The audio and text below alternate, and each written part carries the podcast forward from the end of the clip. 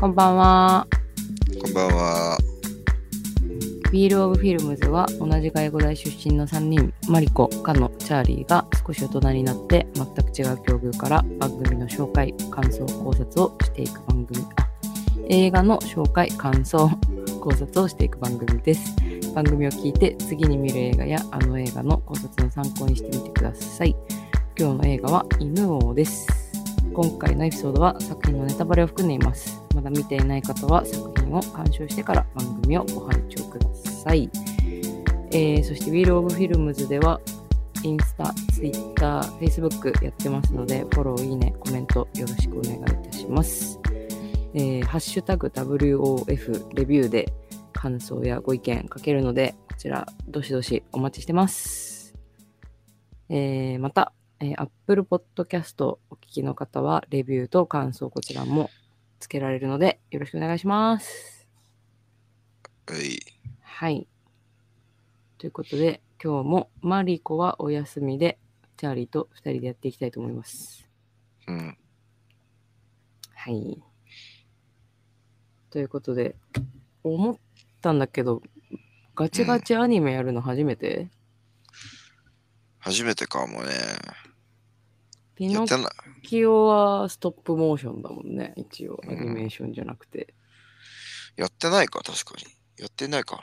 そう、さっき考えたんだけどあったかなと思って、うん、やってなさげだな。やってないよね多分ね、うん、そうなんですよ。初アニメーション映画ということで、うんうん、日本のね、あ、ソウルフルワールドがあったか。ああ、本当だ。しかも最近。確かに。まあでもピクサーとはまたね、ちょっと違うタイプのアニメーション映画かもしれないけど。うん。まあ 2D アニメだからね、こっちはね。そうだね。ピクサーは。もうフィクションというか、CG というか、まあどっちも CG は CG だけど、うん、確かに 2D だったもんね。うん。犬を。アニメね。うんうんうん。うん、まあでも、レベル高いと言っていいよね、このアニメーションは。いいんじゃない?ねえ、なんか私もアニメあんま詳しくないけどさ。俺、アニメだけはマジで見ないんだよね。あ、意外と。そう。そう、マジでディズニーとかジブリとかそんなもんって感じ。マジでディズニー、ジブリ、うん、新海誠とかもちょっと見たことあるけど、2個ぐらい。なるほどなるほど。マジで見ないね、アニメ。全然自分から興味あって見ないって感じないね。なんか映画も見ないし、うん、なんか普通のアニメも見ない、うん、あ、そうなの?うん。じゃあもう全部見るとしたら漫画。うん。なるほどね。なんで?わかんない。別に考えたこともないよ。なんか、まあ、そりゃ、子供の時とか見てたけどね。うんうんうん、さっきも今さ、カノとちょっとワンピースの話してたけどさ。ああね、最近ネットフリックスで実写版がね。そうそうそう。うんうん。小学校ぐらいはまあ見てた気がするけど、うん、もうそっから全然一個も見たことないかもしれない。じゃあちょっと話題になってる、うん、まあ漫画原作アニメみたいなのがあったらもう全部漫画でいくって感じ、うん、漫画はでもその代わりめっちゃ読んでるよ。大体読んでる、うんうんうん、なるほどな。アニメはマジで見ないから、なんかこれがいいのかも。なんかよくわかんないよね。その他と比べてってなるほどね。そう。わかりました。うん。最近進化してるらしいからね、アニメもね。そう、私もさ、めっちゃ詳しいわけじゃないし、もともとそういうなんか CG アニメーションみたいなのとかもさ、うん、アレルギーやった派だったからさ、多分ポッドキャストでも何回か喋ってると思うけど、うん、あんまこう敏感に気にしては見てなかったからあれなんだけど、うん、この映画は普通にうわすげえなーって思いながら私は見たんだけどね、うん、っていう感じかな。うん、まあ俺もさっきも言ったけどさ、うん、今回これ見たとき多分初めて、うん、めちゃめちゃベロベロに酔っ払ってた状態で夢を見る直前にたまたまいろんな人から誘われてね、友達にね、そうあれよとあれよのあれあれよのうちにすごい飲んじゃって、俺めちゃめちゃ酒弱いんだけど、うん、そうだよね。でもうベロベロの状態で見てさ、うん、したらまあなんかもう終始わー綺麗みたいな感じでは見てたけど、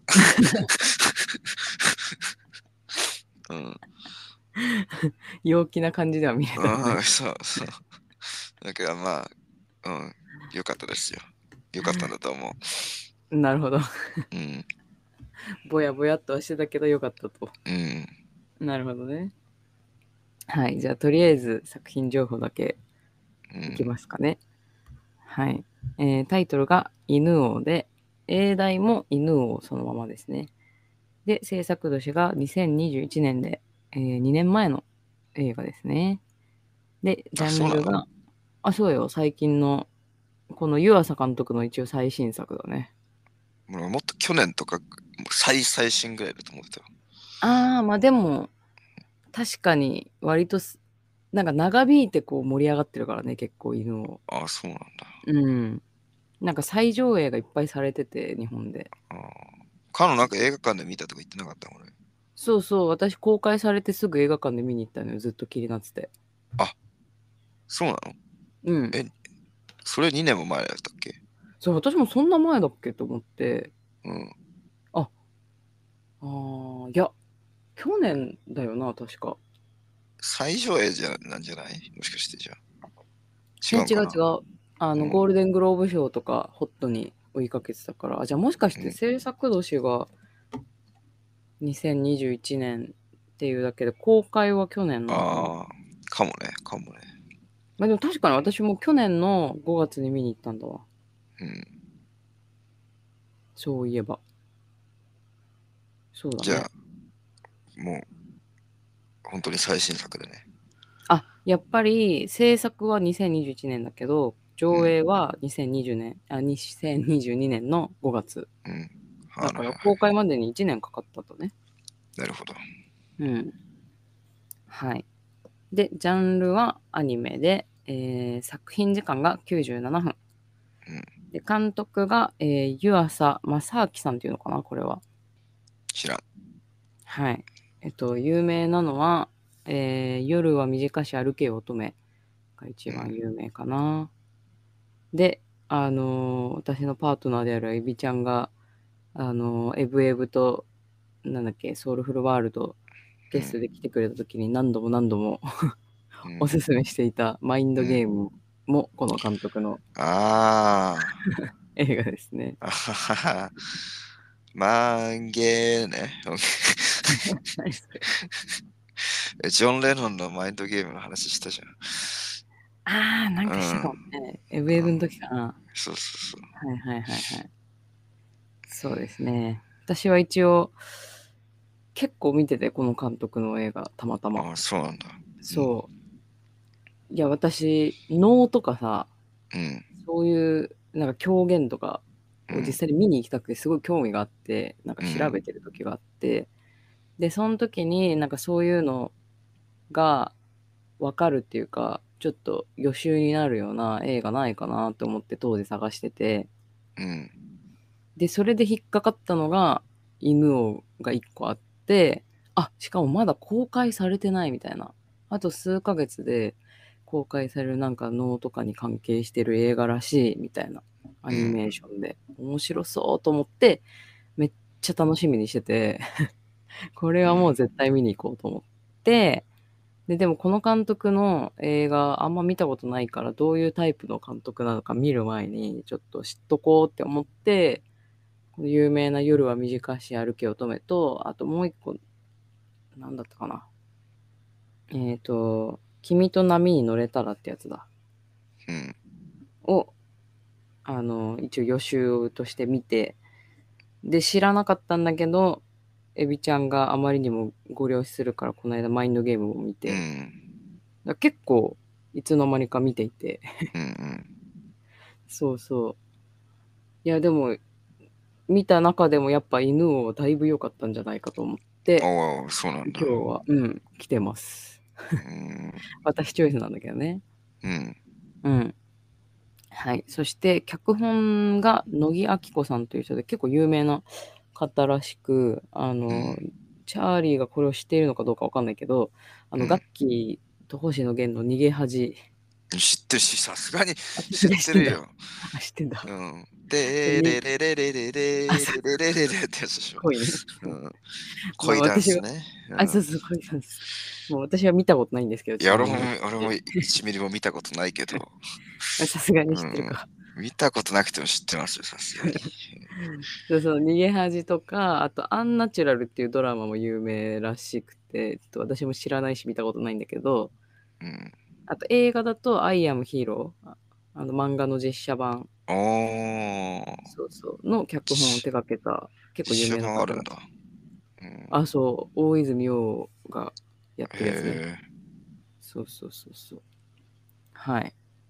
で、まあ一応原作もあって、うん、まあと言っても、まあ、この犬王のこのアニメ映画の原作というよりは、うん、まあ、平家物語だね。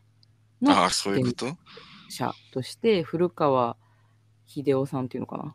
え、平家物語の 原作者原作っていうか、まあ、まとめた、それ、平家物語を元に、うんうん、まあ、この犬王の巻っていう小説を書いた人みたいな。ああ、そういうことか。びっくりした。そうそうそうそう。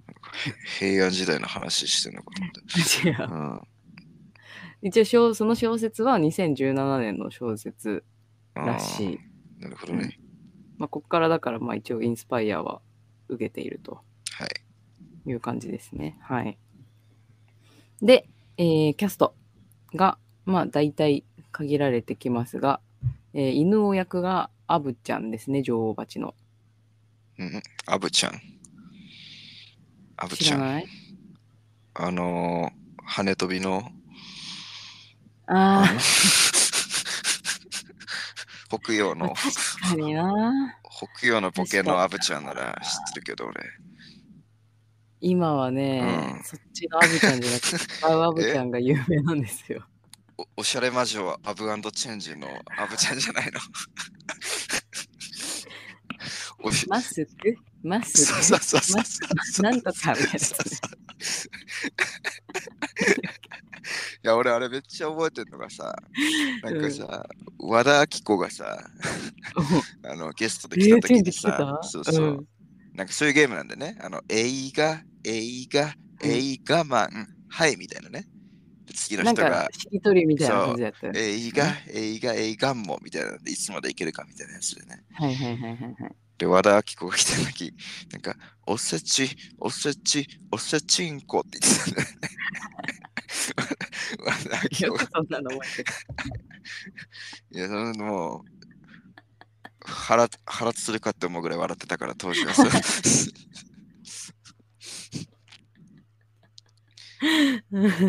和田アキ子来たんだ、そう確かね、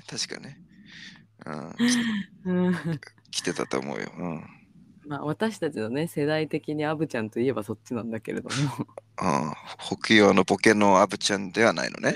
で、女王蜂のボーカルのアブちゃんですね。あ、女王蜂のがあんだね。そう、私もね、あんま詳しくはないんだけど、うん、ジャンルとしてあれは女装なのかオカマちゃんたちなのかはちょっと私もほんと詳しくなくてあれなんだけど、え、でも男だよね、声。うん、男のみんな男の子なんだけど、うん、女装、まあ、お姉バンド。なるほど、なるほど。そう、ごめん、ちょっといろいろ概念が間違ってたら、うん、ファンの方ごめんなさいなんだけど、うん、まあ、女装した、まあ、心は女の子なのかな、みんな。ちょっとその辺わかんないけど、みんなそういうお姉な人たちのバンドがあって、ね、うん、まあ、これ、オフレコで、あれだけど、カルちゃんがめっちゃ好きなバンド。フレコじゃなくていいよ。うん。あだ名だし。カルちゃんが好きなんだ。うん、そう、カルちゃん好きで。俺ちょっと先輩のね。私たちのサークルの時の先輩で、女王蜂いち早くキャッチしてる人が。へぇ。当時から好きだったの？その俺らが大学時代の。そうそうそうそうそう。あ、じゃあ結構前からいるんだね。そう、なんか多分巷ではこうちらほら噂されてて、うん、私もなんかカルちゃんが好きだったりとか、なんか職場の友達が好きで知ってますか、うん、このバンドみたいな感じで言ってたりとかして、うん、なんかちらっとは存在は知ってたけど、多分ここほんと数年ぐらい私でも認識できるぐらい、うん、あ、女王蜂がめっちゃ有名になってるっていうぐらい、うん、多分轟いてると思う。アイルランドには轟いてないわ。轟いてない。聞いたことなかった、多分。そうそう、そのアブちゃんが今回は犬をやって、すごい適役だって、うん、ものすごい、うん、称賛されてたね。うん、で、対する友名の役ですね、琵琶法師の。うん、が、森山未来ですね。うん。森山未来なんだ。森山未来感なかったというか、いい意味で分かんなかったよね。歌もうまかったし。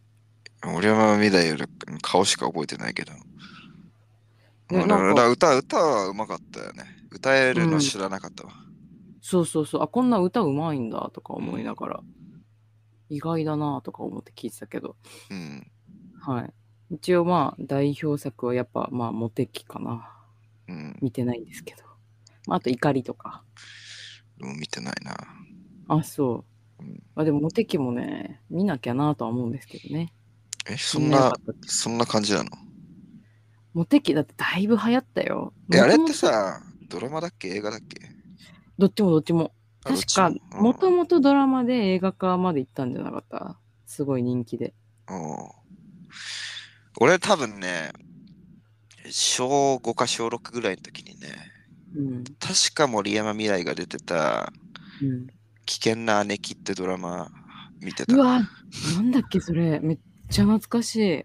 ハマってた気がする。だね、危険な姉貴めっちゃ。誰だっけ姉貴、誰だっけ？長澤まさみだっけ？伊藤美咲。あ、伊藤美咲だ。懐かしい。懐かしい。うわ、懐かしいね。もうだって伊藤美咲が、うん、主演で出てるっていう時点でだいぶ懐かしいよ。クソ夏いな、うん、2005年だって。うん。俺それ見てたな。いや確かに私もこれは見てた。全く覚えてないけど、うん、あとウォーターボーイズとかも出てたのね。ああ、ウォーターボーイズも見たよ俺。うん、見てたわ。うん。あと新仮面ライダーにも最近だと出てるみたいですね、森山さん。最近の仮面ライダーに出てんの？違う、新仮面ライダー。え？シン・ゴジラとかそういう系の、新ウルトラマン、新仮面ライダー。あ、なるほどね。じゃあ別に最新の仮面ライダーが森山未来が抜擢されたわけではないね。映画のね。映画の新なんちゃらシリーズですよ。あ、なるほど。うん。はい。で、まあ、あと、一応、犬王のお父さんとトボナのお父さん。うん。と紹介するんですけど、なんか私もあんまり知らない方で、どれが代表作とか全然ちょっと分かんなかったので、そこは割愛させていただくんですが、犬王のお父さんが津田健太郎って人で、うん、友名のお父さんが松重豊さんっていうものかな、これは。うん、はいですね。これは何？声優なの？俳優なの？多分声優も俳優もやってんじゃないかな。ああ、そう。うんうん。津田健太郎さんはどっちもやってたけど、ちょっと松島さんはちょっとわかんないです。うん。って感じですね。はい。で、受賞歴が、まあ、日本アカデミー賞のアニメーション作品賞は取っていて、その他もろもろいろいろアニメーション作品賞系と、あと、まあ、監督賞とかもろもろ、ちらほらちっちゃい、映画賞で撮ってて、まあ、一番でも話題になったのは、そのゴールデングローブ賞にノミネートされたから、それで撮れるかめちゃめちゃ当時結構ホットニュースになってましたね。うん。まあ、撮れなかったんだけども、残念ながら。アニメ部門みたいなのがあるの？ゴールデングローブ賞って。ある。これで多分、うん、ピノッキオ通ったんじゃなかった？あー、だったかもね。うん。そんな感じだったと思います。うん。はい。まあでも撮るんじゃないって正直私めっちゃ期待してた。うん、本当に。もうそれが、ん？そっか。去年だから、うん、ピノキオがそこをかすめ取ってたのが代わりに。そうそうそうそう、多分そう。なるほどなるほど。同じ年だよね。いや、私はピノキオそんな興味なかったし。ねえ。実際見たけど、なんか。刺さってなかったよね。うん、刺さってなかったし、犬をめっちゃ、もう当時私すごい感動してたから。うん。めっちゃ家族にもプレゼンしたし見たと。あ、そんな？そうそう、結構いろんな人にプレゼンして、うん、なんかちゃんとツイッターのハッシュタグ投稿も乗っかって。あ、そう、それで見たんだ多分俺。あ、そう？Wheel of Films のアカウントでなんかやっててね。そう、ハッシュタグ犬を見届けようぜっていう。あ、そう、それで見たわ多分。が流行って、うん、そうそう、みんなそれで感想書いて。そうそう、それで結構他の人の感想とかも当時めっちゃ見まくって私も、うん、ね、すっごい私的にはワクワクする。うわ、もしかしてゴールデングローブ賞取るかもみたいな。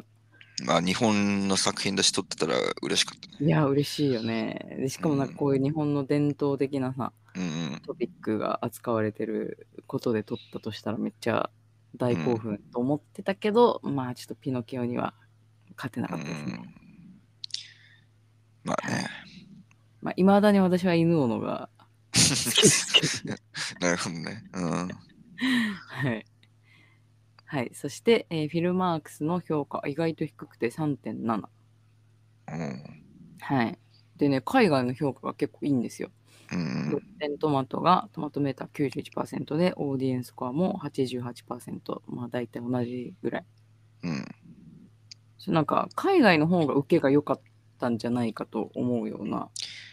うん。いやでも多分まだね、うん、海外はね、うん、ほんとそれこそマジのなんかもう映画批評家とか映画好きな人しかね見てないと思うよ、犬を。あ、一般層までねまだ届いてない、うん、俺がさ、ビデオゲームの翻訳の会社だからさ、あー、はいはいはい、そうアニメ好きなやつとかそっち系の情報に敏感なやつが多いんだけど、はいはいはいはい、昨日結構何人か会ってさ、その職場の友達とかも、うんうん、で明日何やんのとか聞かれたんだけど、ポッドキャストで、うん、俺の犬を追ったアニメやるんだけど知ってるって言ったけどまだ誰も知らなかったからね。あ、本当。そういうの敏感な人たちにもまだ届いてないと。そうそうそう。こいつが知らないなら多分ほぼみんな知らないと思う、こっちだと。あ、本当。うん。なるほど。まあでも批評家たちの評判がすごい良さそうな感じではありましたね。ロテントマトを見る限り。うん。うん。なんかこう。あ、そう、トマトメーターが91。お、高い。でもオーディエンススコアも88だから、うん、まあでもこういうさ、日本のこう伝統的な歴史的なやつって、まあ、海外の人の方が敏感だったりとかするじゃんね、うん、なんか興味持ってたりとか。確かに、うん、なんかその辺こう魅力を感じて刺さる人が多いっていうのはなんとなくわかる気がするし。そうね、うん、なんかこういう評論する人からしたらこう評価する点が良くも悪くも多分こういっぱいあるような、うん、そうだね、うん、映画だったんじゃないかなという感じですね、うん、あと結構多分この湯浅さんが、うん、多分そういう批評家っていうか映画好きに多分結構知られてるっぽいですね、海外で。お、そうなんだ。うん、だからこの感想を見てるそのロテントマトのねレビューが見れるんですけど、見てる感じだと、うん、みんな他の湯浅さんの映画ももちろん見てて、なんか彼の今までの作品の中で一番良かったんじゃねっていう声が。ああ、彼だけじゃなくてそういう人結構いるのね。そうそうなのよ。そう、なんか一人はなんか黒澤明のアニメバージョンだみたいな書いてる。おお、なるほど。大きく出た感はあるけどそうそう、うん、まあでもだいぶすごい評価をつけてると思うけど、うん、そうそうまあでも外人に刺さってますね。なるほど、外人に刺さる系。そうそうだから職場の2の人たちにもちょっとおすすめしてみてほしいけどね、うん、反応知りたい。あ見とくわとか言ってたやつも結構いたから、うん、いやなんかそういう生の声聞いてみたいわ海外、うん、いやいっぱいマジで日本好きなやつ多いからねやっぱり。やっぱそうなんね。そうアニメとかゲームとかさ好きだとやっぱ日本はね強かったからさ、まあアニメは今でも強いか、うんうん、まあそうだな、うん、うんうんまあそんな感じで、ひとまずあらすじを読みたいんだが、うん、なんか見たことない漢字が今目に入ってしまって、うん、これなんて読むんだろう。じゃあもし噛んだら何それに俺がニンニク食った後にその後公衆で攻撃するわ。何言ってる羽飛びのギリギリスギリギリスの時のアブちゃんみたいな感じであったわ絶対アブちゃんお腹壊してると思う。ニンニク生でパリパリって食ってやってはーってやつねあったね懐かしいわギリギリスギリギリスあったなはいお飛びな、うんはい、じゃあカノさん、チャレンジどうぞギリギリです室町の京の宮猿楽の一座に生まれた異形の子犬を周囲に何こ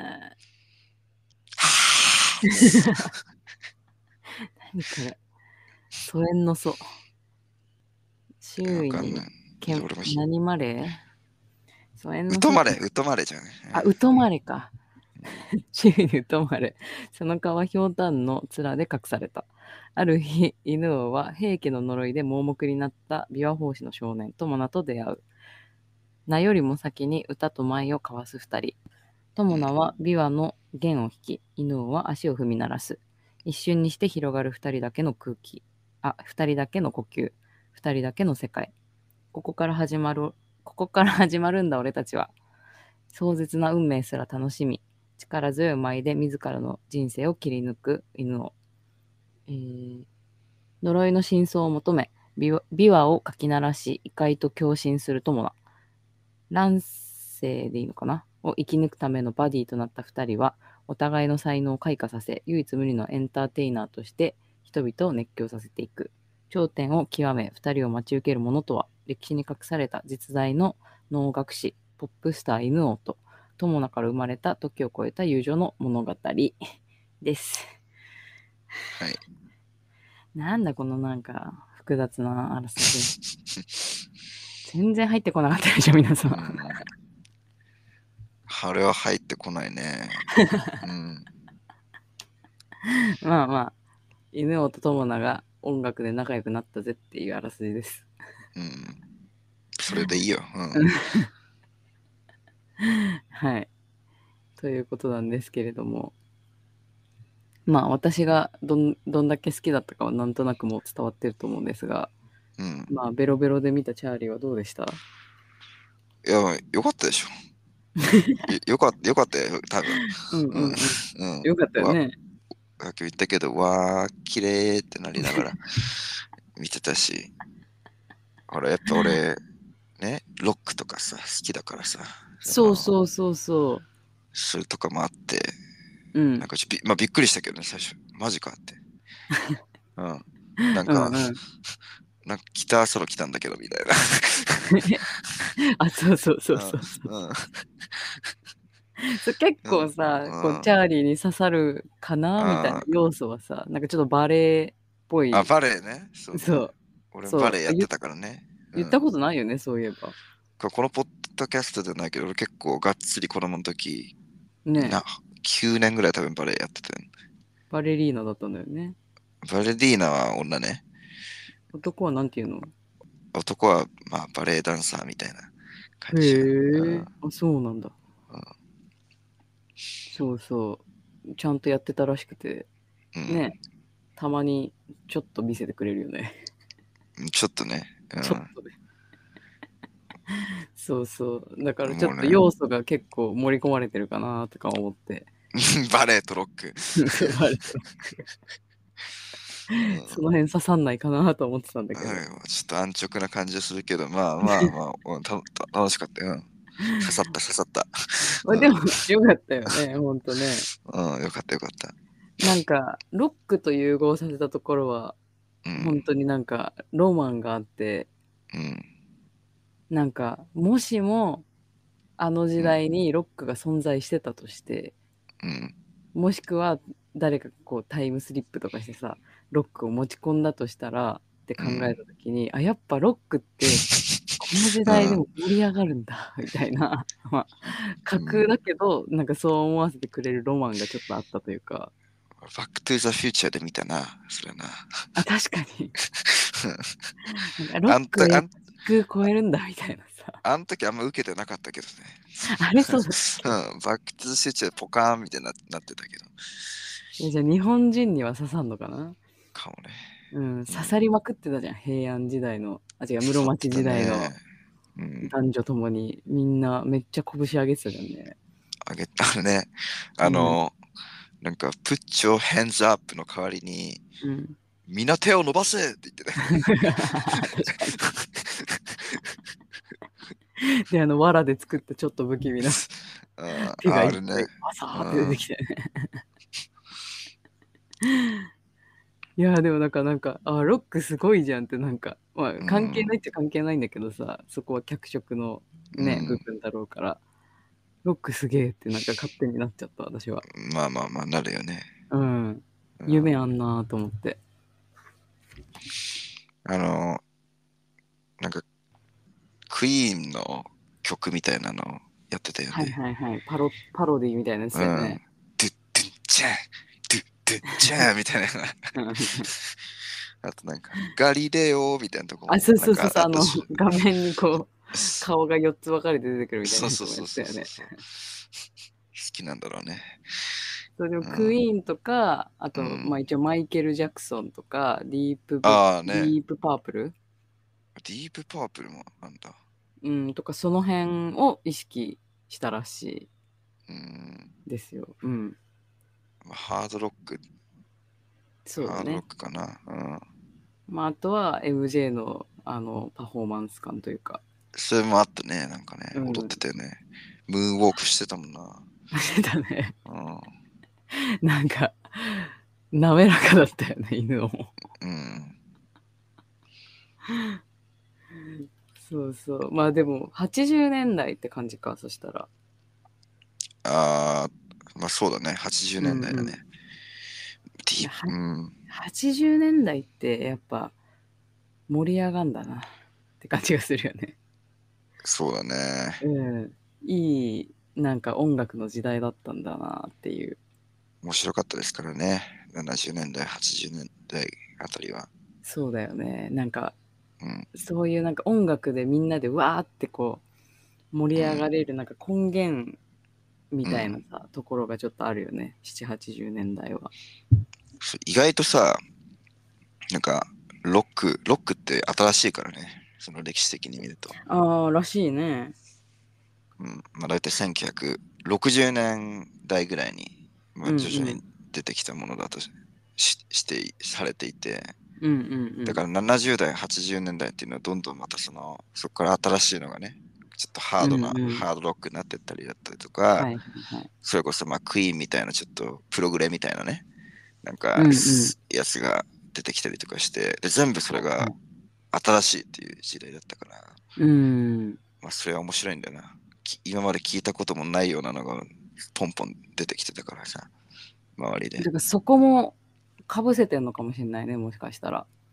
まあそうだね。の中でロックっていうのと、うん。そうそう、今まで聞いたことのない音楽っていうところをこう重ね合わせてるところはあるかもしれないね。うん、かもね。うん。いやー、なんか痺れたもん、歌始まった瞬間。うん、びっくりした。びっくりした。うん。もうなんか最初はさ、こう、しみじみといい感じにさ、琵琶法師の語り口調から始まり、なんかこの日本の良さがこうしみじみとさ、あいいなこういうのもたまにはみたいな、うん、で始まったと思ったら森山未來バリバリにロックし始めるからさ、ね、クソテンション上がったわあの時映画館で見ててあ、そうか映画館で見たのか。そうそうそうそうそう、やっぱ映画館良かったよ。まあね。うん。なんかまあこれに関しては結構映画館じゃなくても割とこう、いやこれは絶対映画館で見てっていうよりは割とまあテレビとかでも楽しめるようにはできてたとは思うんだけど。あ、そうなん。うん。けどやっぱりこういうタイプのやつは映画館で見るとちょっと。うん、まあね。音楽系。うん、ボヘミアン・ラプソディとかもやっぱ良かったからな、映画館で見たら。うんうんうん、そう、ボヘミアン・ラプソディもなんか応援上映みたいなのあったんでしょ。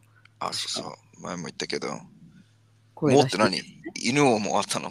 そう、犬王もあっぱれとか言ってよかったの。そうそうそう、声出し OK よとか言える上映があったんだ。そうそうそうそう、クワバラって言う。クワバラ言いたくないでしょ。クワバラ。最後に。どういう意味？なんか誰か死んだ時とかに、なんか。あ、そうなの。お化けとか出てきた時に言えるやつでしょ。怖いみたいな。あ、怖いみたいなこと。うん、そうそう。そうなんだ。そんな愛の手みたいな感じで言わないよ。クワバラ。そうでも応援上映もあったし声出していいやつだから、みんなで多分さ、手あげろみたいな時も多分ね盛り上がってやったんだろうし、うん、プラスなんだっけな、字幕付き上映っていうのもあったらしくて、あ、歌詞付き上映か、ああ歌詞付きか、うん、そうそうそう、なんかちょっと調べきれなかったんだけど、その能の文化として、うん、なんか観客がその歌詞カード的なのを持って、うん、楽しむみたいなのがあるらしくて、実際に。そんなんだ。だからそれをちょっと再現するじゃないけど、確かに歌だとさ、うん、よく聞き取れなかったりとかするのも出てくるから。俺さ、ちょっとさ、うん、ベロベロに酔っ払ってたからかもしんないけどさ、うん、なんかさ、結構なんか俺、このなんか昔言葉のせいでさ、なんか何言ってるか分かんないとこあったのね。セリフにも結構。あ、セリフにもあった。そう、あれ今なんて言ったみたいな。10回ぐらいあったんだけど。10回もそれはでも普段もうちょっと英語も喋りすぎてるとこもある。いやでも昔言葉は結構、本当結構なんかさ、うん、お父さん、最初に死んだお父さんとかさ。ああ、まあ確かに。あの人に至って俺多分 3,4 割ぐらい何言ってるか分からなかったんだけど。確かにお父さんは難しかったかも。うん。だいぶ。結構なんか表現とかさ、ボキャブラリーもさ、うん、まあなんかノリで分かるけどみたいな。うんうん、なんか今一文字一句なんて言ったかって言われたら分かんねえなみたいなの結構あったんだよね。まあ確かにな。うん。まあでも、多分歌詞付き上映だから歌のとこだけだとは思うけどね、おそらく。うん、この場合は。そうだから一瞬なんか字幕って聞いたからさ、なんか俺みたいな人が結構なんかいて違うと思う。出してくれたのかなって親切にと思ったけど、多分さすがにベロベロだったからベロベロだったからか、うん、いや確かにだいぶなんか昔の言葉というかなまってるというか、うん、あったけど私別に分かんないって思わなかったから。まあそっか、うん、それはベロベロだったからだな、多分。そうだな。そうそう、だからその一応なんか能の文化みたいのを再現じゃないけど、うん、した上映もされたらしい。面白いねそれはね。うん、そうそう、いろんな試みがね。うん。多分普通の再上映も多分たくさんされてるしね、この映画。うん、そうそう、話題になったから多分みんなどんどん見たくなったんだろうなって感じするけど。うん。そうなんですよ。でちなみに。その、うん、犬王がさ、さっきも言ったけどバレエダンサーみたいにさ、めっちゃ舞ってる、うん、結構美しい感じのシーンあるじゃん、うん、私あそこすごい笑っちゃったんだけどいや俺もあれちょっとびっくりしたなんかもうバレエっていうかもう新体操みたいなのもしながらさあれやりながらもう一音も外さずファルセットで歌い上げて、うん、しかもマイクなしのアカペラでうん、天才水の上とか走ってたよね、うん、しか屋外でねしかも音響とかも多分あんまり良くないからねあれいやすごいその中であれだけの人をねやっぱ感動させるからやっぱすごいですよねそれは。そうだからあれさだからすごいなんかちょっとまあ受け狙いじゃないけどそういうなんかクイーンのパロディとかも含めてさちょっとそういうコメディチックな、うんのを、まあ、あえて入れてるんだろうなと思ってあのバレエのシーンとかを見てたんだけど、うんまあ、あながちなんかそれだけじゃないというか、うん、なんか一応実際に犬をが、うん、あの得意としてたその能の舞、うん、犬王って本当にいたの？あ、そうそう犬王って実在した人物能楽師なんだよ。あ、犬王っていう人がいたんだ。で犬王って名前のなんかあの歌かなんかが犬王っていうだからその能楽師能楽師っていうのはその能の舞をする人だから本当に犬王よこの、うん、はいはいはいだいぶそうそのこの湯浅さんの解釈でだいぶ脚色はしているんだけれどもその平家物語の中に、うん、その外伝として犬王の巻っていうものがそもそも存在しててそのまあその能楽師としてまあ有名なのは世阿弥とかさ聞いたことないけど、うん、っていう、まあ、同じ時代にその世阿弥と同じ時代に存在してたとされる犬王っていう、うん、あの能楽師が本当にいてでちょっと流派っていうか、うん、まあお互い違ったらしいんだよね、うん、でまあ一応お互い多分リスペクトし合っていた2人ではあるらしいんだけどまあ、世間的には多分世阿弥しか知れ渡ってない今の現在、うん、あそう最後になんか出てたもんねそういえばねあそうそうそうそうそうそうそうで今はこう一応まあ能楽師といえば世阿弥みたいなところがあるけどその世阿弥も犬王の影響を結構実際に受けていたと当時なるほどそうそうそうでただなのに犬王も多分世阿弥もそのなんだっけ、うん、足利の義満だっけのお気に入り能楽師たちだったんだけども、うん、なぜか犬王に関しての情報ってほとんど残ってないんだってうんなんかそんなこと書いてた気がするそうそうそうそうそうあそこもさあれさ早くてさあの切り替わりがあの文字これ読んでるのにそれがベロベロだったからです読み終わってないのに次のページ行っちゃうからちゃんと読めなかったベロベロで見たからですそれ絶対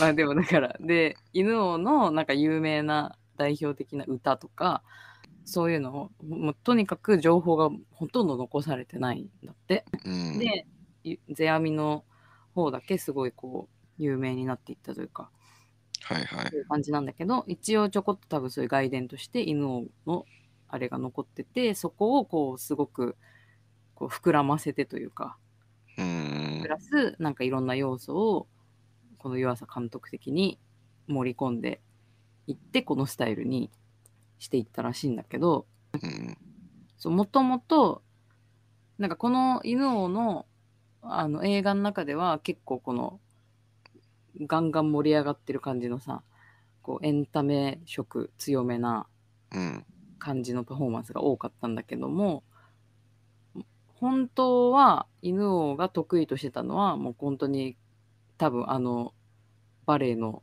シーンみたいなあの、うん、天女の舞っていうのが得意だったらしくて、うん、こう美しい系が得意だったので、うん実際になるほどそうそうだから多分あそこは本当に あえてというかそこは一応多分史実に基づいて、うん、あの天女の舞を多分入れたんだろうなっていう感じなるほどねそうそうそうそうでさっきちょっと湯浅監督のなんかインタビューの動画とかも見てたんだけど、なんか一応ね、昔そのこの室町時代とかはなんか今私たちが思い描くようなこう上品な能みたいなイメージっていうよりは、その最初能が出てきた当時、その猿楽として知られてた時は、なんかもっとこういういろんな何でもありっていうか、いろんなジャンルをこうみんながこうどんどん試してるような時期で、結構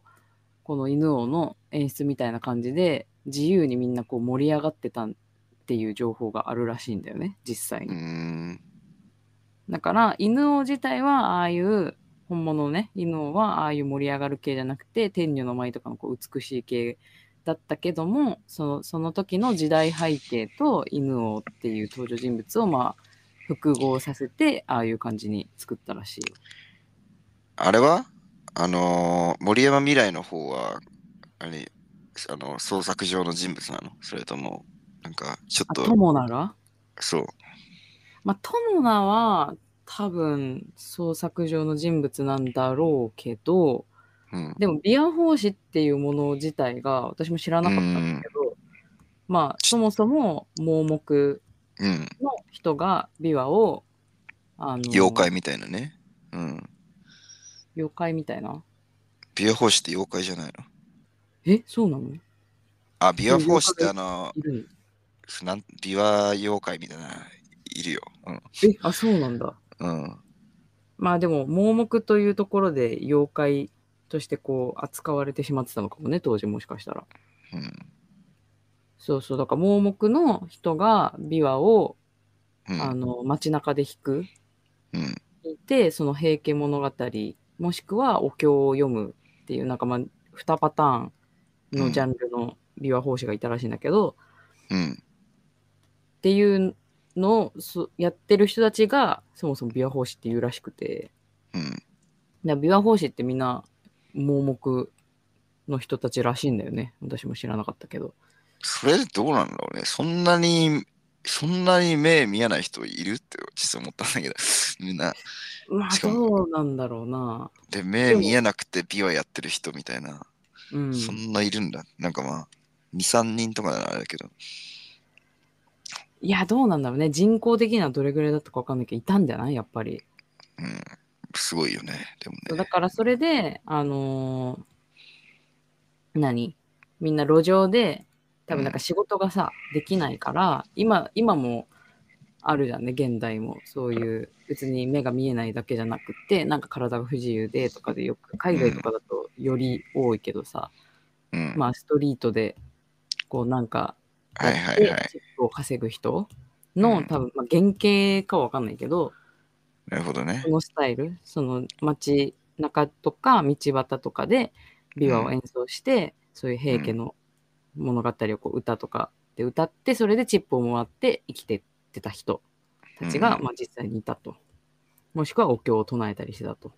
うん、で、まあだから特定のモデルがいたか分かんないけど、まあこういう友名みたいな人は多分たくさんいたんじゃないのかな、うんうんうん、って感じで。なるほどね。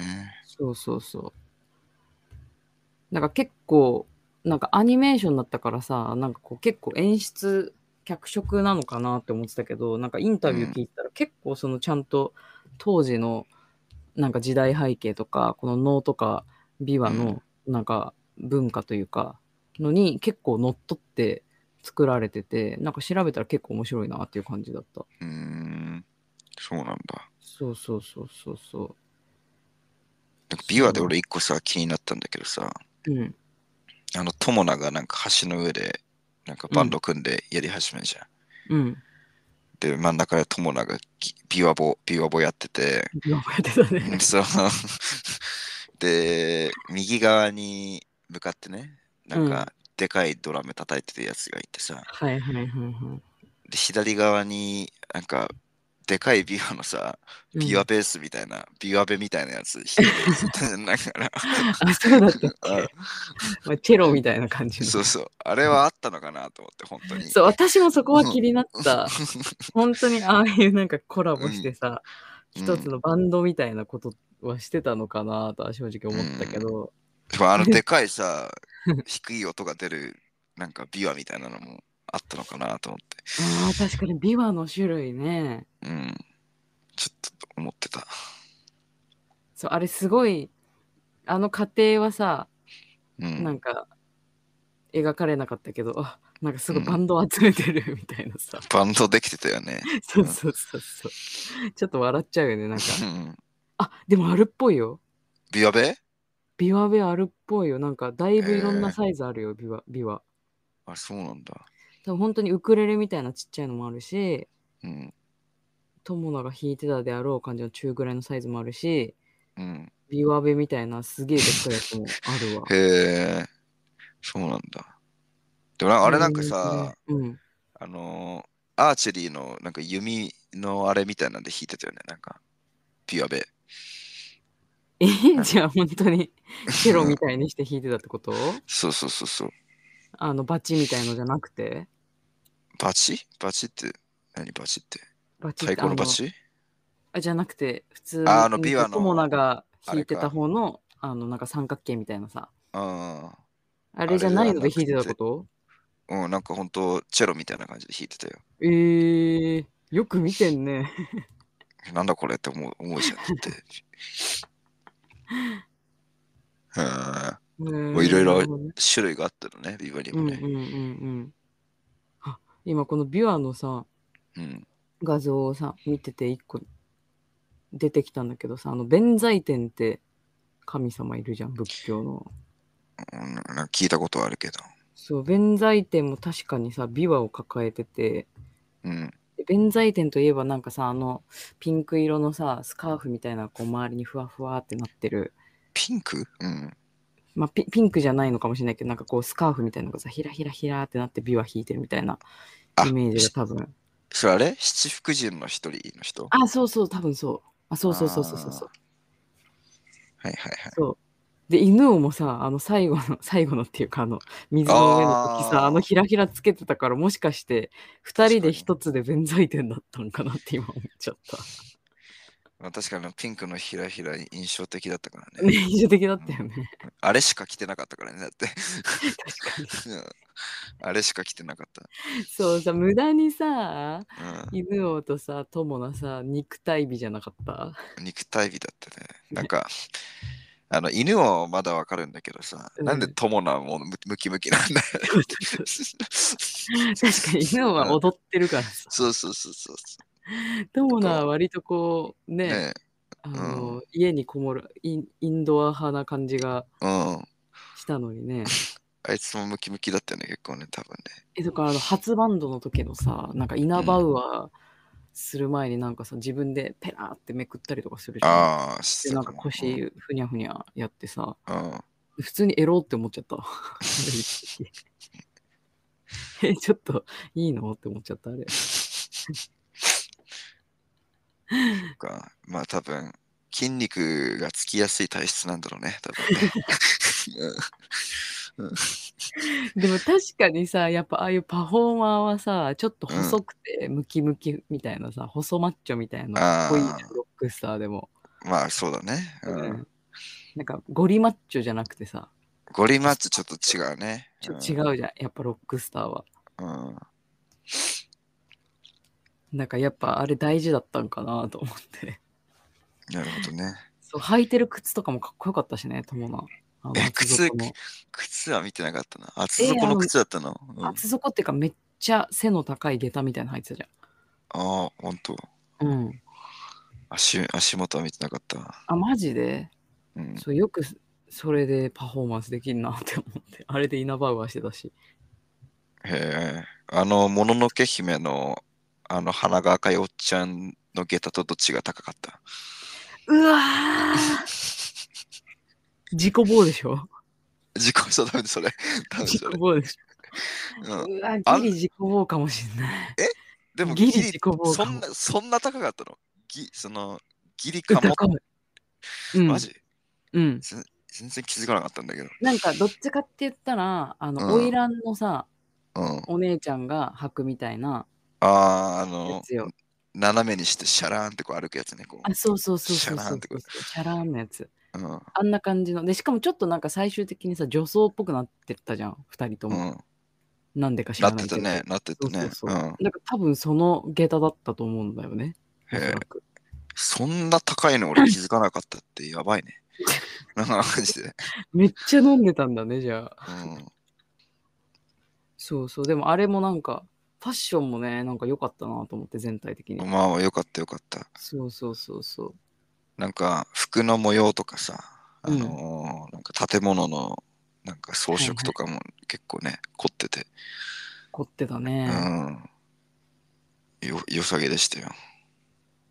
だしやっぱっていうか私的にはなんかこう火とか水とかさ光とかの演出が綺麗だったなと思って。うん、目が見えない友なのからのやつなんか一人称視点多かったよね全体的に。そうだね、友なのいいなんか音だけ聞こえる時とかだけぼやーっとちょっとさ、うん、視力がこう、ね、若干見えるシーンと犬王のお面から見える視点とかよかったよね、うん、あれね多かったよそういうやつ多かったね確かに。そうでもあれが良かったわ。特に友名がさ一番最初にさ、うん、師匠の琵琶法師に出会うじゃん、うん、でそこでその師匠目見えないから師匠だけだと思ってたけど、あ、うん、お前と同じのがもっといっぱいいるよって言ってさ、うん、みんな目見えないからさここにいるよってこう示すためにみんなじゃんじゃんじゃんって琵琶をさ、うん、鳴らしてそれでだんだんこうさ友名のなんていうの、うんまあ本当の視界なのか脳内のあれなのか分かんないけどこう、うん、人の数がこう増えていく演出とか、うん、うわーって思ったね。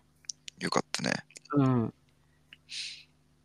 なんか目の見えない人のなんかその音の感覚とか、うん、あと匂いがなんか鋭い感じのなんか表現とかが結構良かったなと思って。なんか秀逸だったなと思ったんだよね私は。確かに最初の方、うん、特にねそうそうそう 目見えない演出結構やってたもんね、うんまあ、アニメならではっていう感じもしたしそうね、うん、よかったですよ。いやいろいろなんかテーマもほんとなんか今までとちょっと違う感じだった私この湯浅監督のねあはいはいはい、うん、そう割となんかマインドゲームはめちゃめちゃ良かったんだけど、うん、それ以外の作品はそこまで私っていう感じで。あそうなんだ。うんなんかなんて言ったらいいのかなもうちょっとなんか軽く見れるっていうかさ良くも悪くもうん感じのアニメーション映画が多かったんだよね。ねうんまあ、マインドゲームもすごいよくできてるけど、まあ、ある意味軽くも見れる感じなんだよね、うん、あんまいろいろこう考えずに割とこう楽しめる感じの傾向だったんだけどなんか犬王になってから結構なんかこう複雑にいろんなものがこう絡み合ってる演出に急になったから、うん、なんか何が起きたんだこの監督にって感じだったね。あそうなんだ、うん、いつもこんな感じってわけじゃないんだ結構。いや違うこんななんかテーマ性というかなんていうのねいろいろ深毛だけどねそうそうそうそうそうテーマといいねそうなんだよ いろいろ凝ってる感じがしたけど、ね、そうでもないんだ普段は。まあ私の好みもあるかもしれないけどマインドゲームはメッセージ性はすごく強いんだけど、まあ、そのメッセージを受け取らないとしても、うんまあ、映像として普通に楽しめるみたいな、うん、あんま深く考えなくてもっていうところもある感じでなんかそんな複雑な印象はなかったんだけどこの監督に、うん、なんか犬王だけちょっと毛色が違うしなんかアニメーションのクオリティもやっぱ高い気がしたんだよね私的には。あ、そうなんだ。うん。なんかそのアニメのさ、なんていうか、絵のタッチみたいなやつはさ、やっぱりいつもこんな感じなの？なんか絵のタッチも、うん、なんかそれぞれ結構違くって。あ、違うんだ。なんかやっぱさ、ジブリとかさ、あと、なんか新海誠とかさ、なんか結構同じ感じじゃん、毎回。なんか共通点あるじゃん。これはジブリだなって、これは新海誠だなって分かるじゃん。これもそういうのあるのかなと思って。いやー、それこそマインドゲームなんてその実写とちょっとかぶしてやってたりとかもするから、マインドゲームに関してはもう全然違うし、絵のタッチ。で、なんだっけ、夜は短し歩け乙女。もう結構違うし。で、特に君と波に乗れたらなんて、それこそちょっと新海誠寄りというか、ちょっと少女漫画系のタッチで、それぞれ絵のタッチは全然違うんだけど、まあ、湯浅監督のなんか特徴的な演出みたいのは共通してあるって感じかな。ああ、なるほど。じゃあその絵のスタイルは作品によって結構変えてくる感じなのね。そうだね。まあ、ただなんかこう光とかを上手に使うイメージはあるかな。なるほど。なんかさ、なんかジブリはさ、まあ、宮崎駿じゃん。だから新海誠とかさ、この湯浅なんとかってさ、ポジション的には何、どういう、どこの絵描いてる人たちなのか、なんか監督なのか、なんか、いや、もしかしたら湯浅さんは絵描いてない可能性あるよね。わかんない、全然わかんないけど、宮崎駿は多分あれ絵も描いて監督もしてるような感じでね。そうじゃないの？多分まあアニメーターとかの雇って使うんだろうけど。いやでも湯浅さんもデザイナーアニメーターって書いてあるから。じゃあで監督もやってってことだよね。アニメ監督、脚本家、デザイナーアニメーターだから書いてんのかな、じゃあ自分で。まあ基本的にじゃあその絵もストーリーも湯浅さんを監督でやってんだな。なんだろうな、おそらく。多分ね。まあでももしかしたらその共作とかでやってる可能性はあるかもね。まあまあもちろん一人でってことはないだろうけど。まあでも犬王はね、だいぶほんと他のやつと雰囲気違ったね。本当に。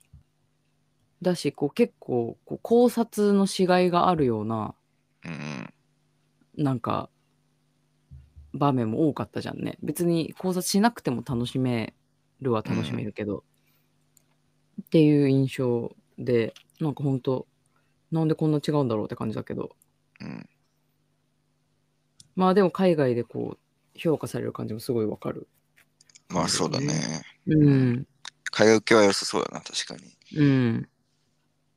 私やっぱなんかこのなんか能の立ち位置みたいのやっぱあんま触れる機会ないじゃんね。ないね、ないね。そこの目の付けどころが良かったなと思ったね。そうで一個面白いなと思ったのが、その昔はこの能っていうものが猿楽ってもともと呼ばれてて、それがだんだん能になったっていう話なんだけど、その一応能自体が昔からそのもののけとか幽霊が登場するミュージカルとかオペラに近いようなものだったらしいんだよね、そもそも。そうだから多分犬王の、待ってる間っていうか、犬王の周りはああいう亡霊とかで、犬王自体もまあもののけと呼ばれるような奇形の子だったわけだよね。っていうのが使われてたから、まあ、その辺も一応なんかこう忠実にやってるんだなと思って。俺ちなみに妖怪好きなんだよね、日本の。わかる、マジ？俺子供の頃ヌーベーっ子だったからさ。何ヌーベーっ子って？ヌーベイ知らない？ヌーベイわかんない。なんか聞いたことあるけど、アニメ？ヌーベイ、そう、アニメで、なんか学校の先生なんだけど、なんか左手に鬼が宿ってて、その鬼の手でその学校に出てくる妖怪と戦うっていう。そう。はいはいはいはいはいはい。俺左利きだったからさ、ずっとちっちゃい時から。はいはいはいはい。俺の左手、鬼の手じゃんって思ってさ。そう、子供の心に。チャーリー結構そういうの多いのよ。ああ、ハマっちゃってさ、それで。ロマンチックなやつだったんだな、ちっちゃい頃は。そうそうそうそう。なんでこんなひねくれ者になっちゃったの？素直にヌーベ見てたんだけど、その頃は。うん、で、まあ、それを皮切りに、まあ、いろいろね、学校の怪談とかも好きだったしさ、映画あったじゃん。あった。うん。世にも奇妙な物語とかも、なんか心霊系とかにもね、発生してって。はいはい。神木隆之介くんの妖怪大戦争とかね。ああ、妖怪大戦争よかったよね。うん。なんか、ハムスターみたいな可愛いさ、はいはいはいはいはい。足元にすねこすりじゃなかった。すねこすり、すねこすり、すねかじりみたいな。ずっとすねんとこシリシリって言ってくるやつでしょ。あいつぐっちゃぐちゃにされて、なんかロボットとなんか合体させられてみたいな。はいはいはいはい。ちょっと引いた思い出なんだけど。結構妖怪大戦争もさ、なんか子供向けみたいな感じで宣伝されて、結構グロテスクだったよね、今考えると。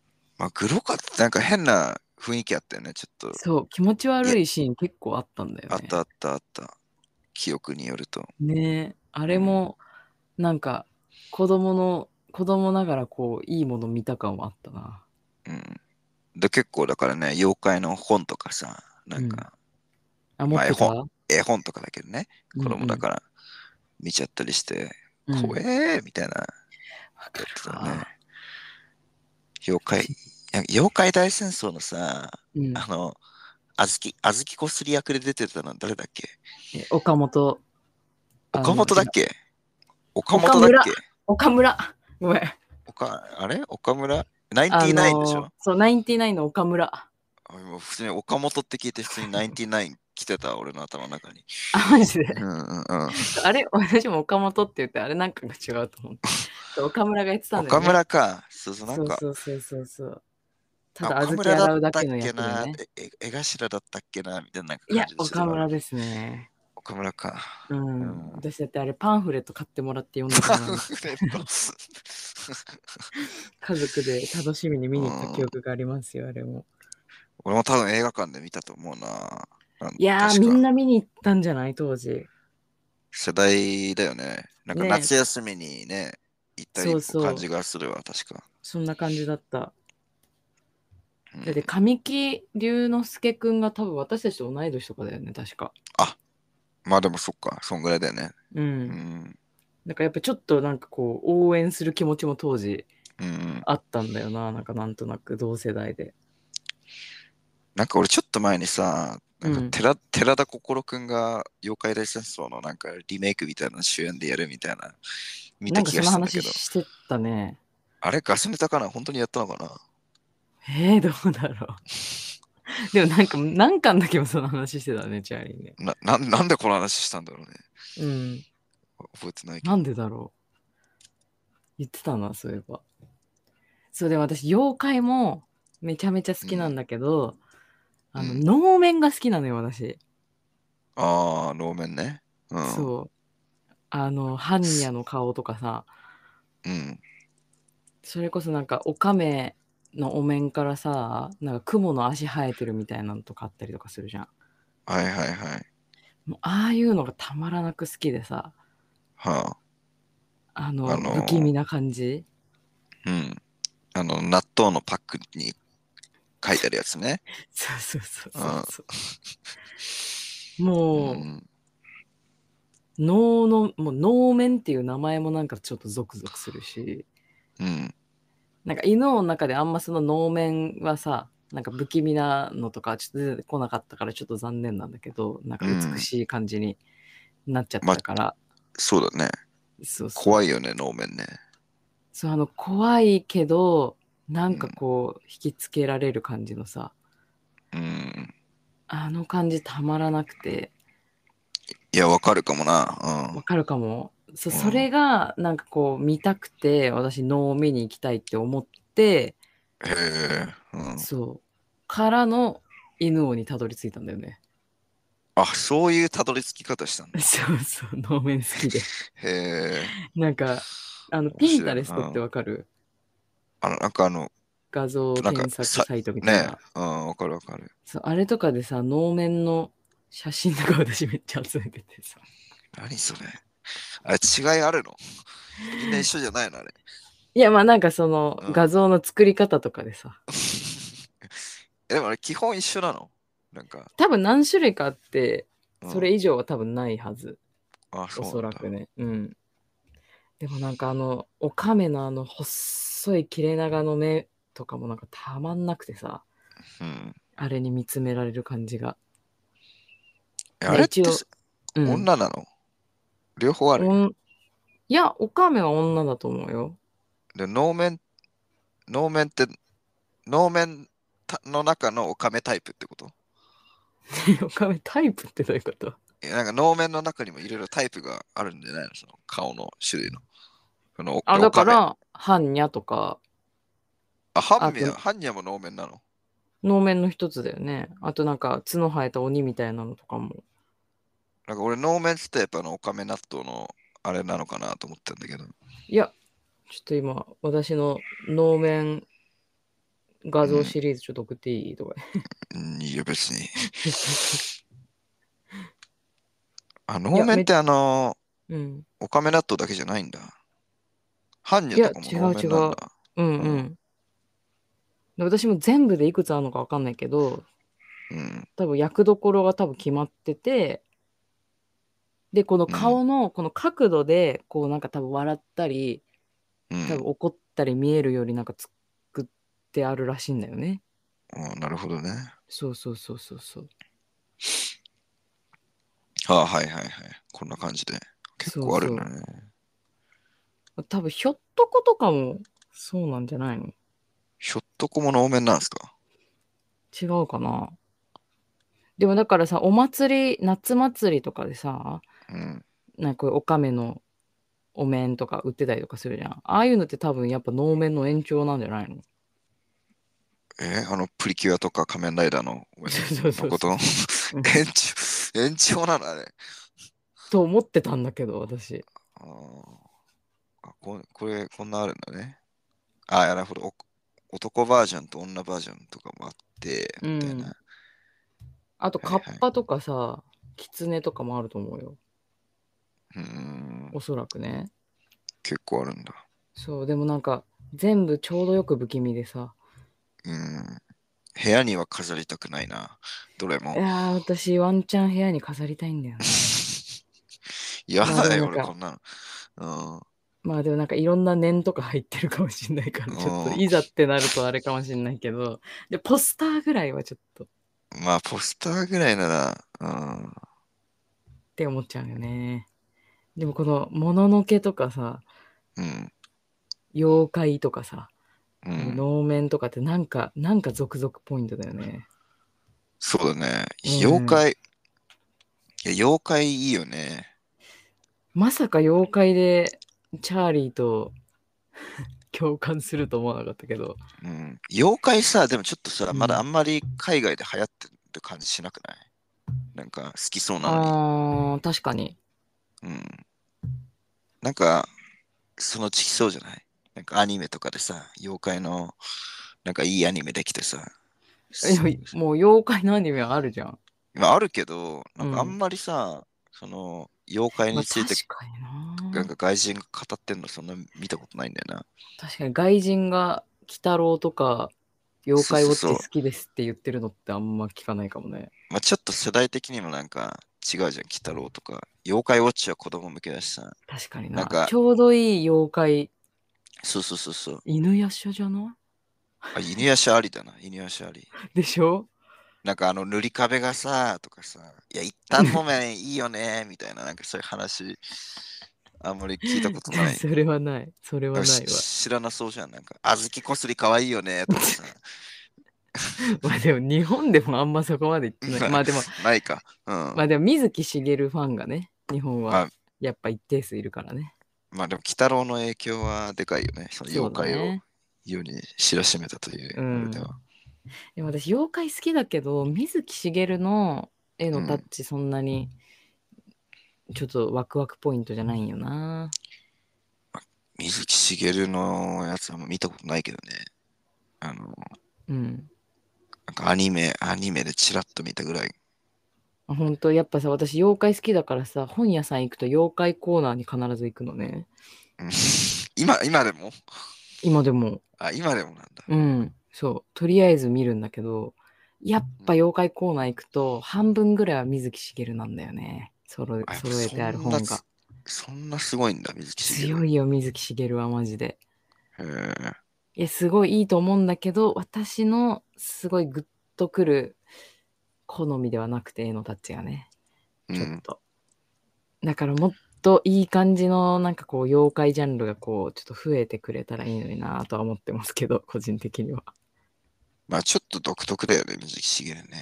なんかそうなんだよね。デフォルメもあるし、若干のやっぱこう時代を感じてしまうところがどうしてもね、うん、うん、あるよねっていうね。うん、他なんかチャーリー気になったシーンとか好きだったシーンとかないの？ね、だったかな。メモがね、結構尻滅裂なんだけど、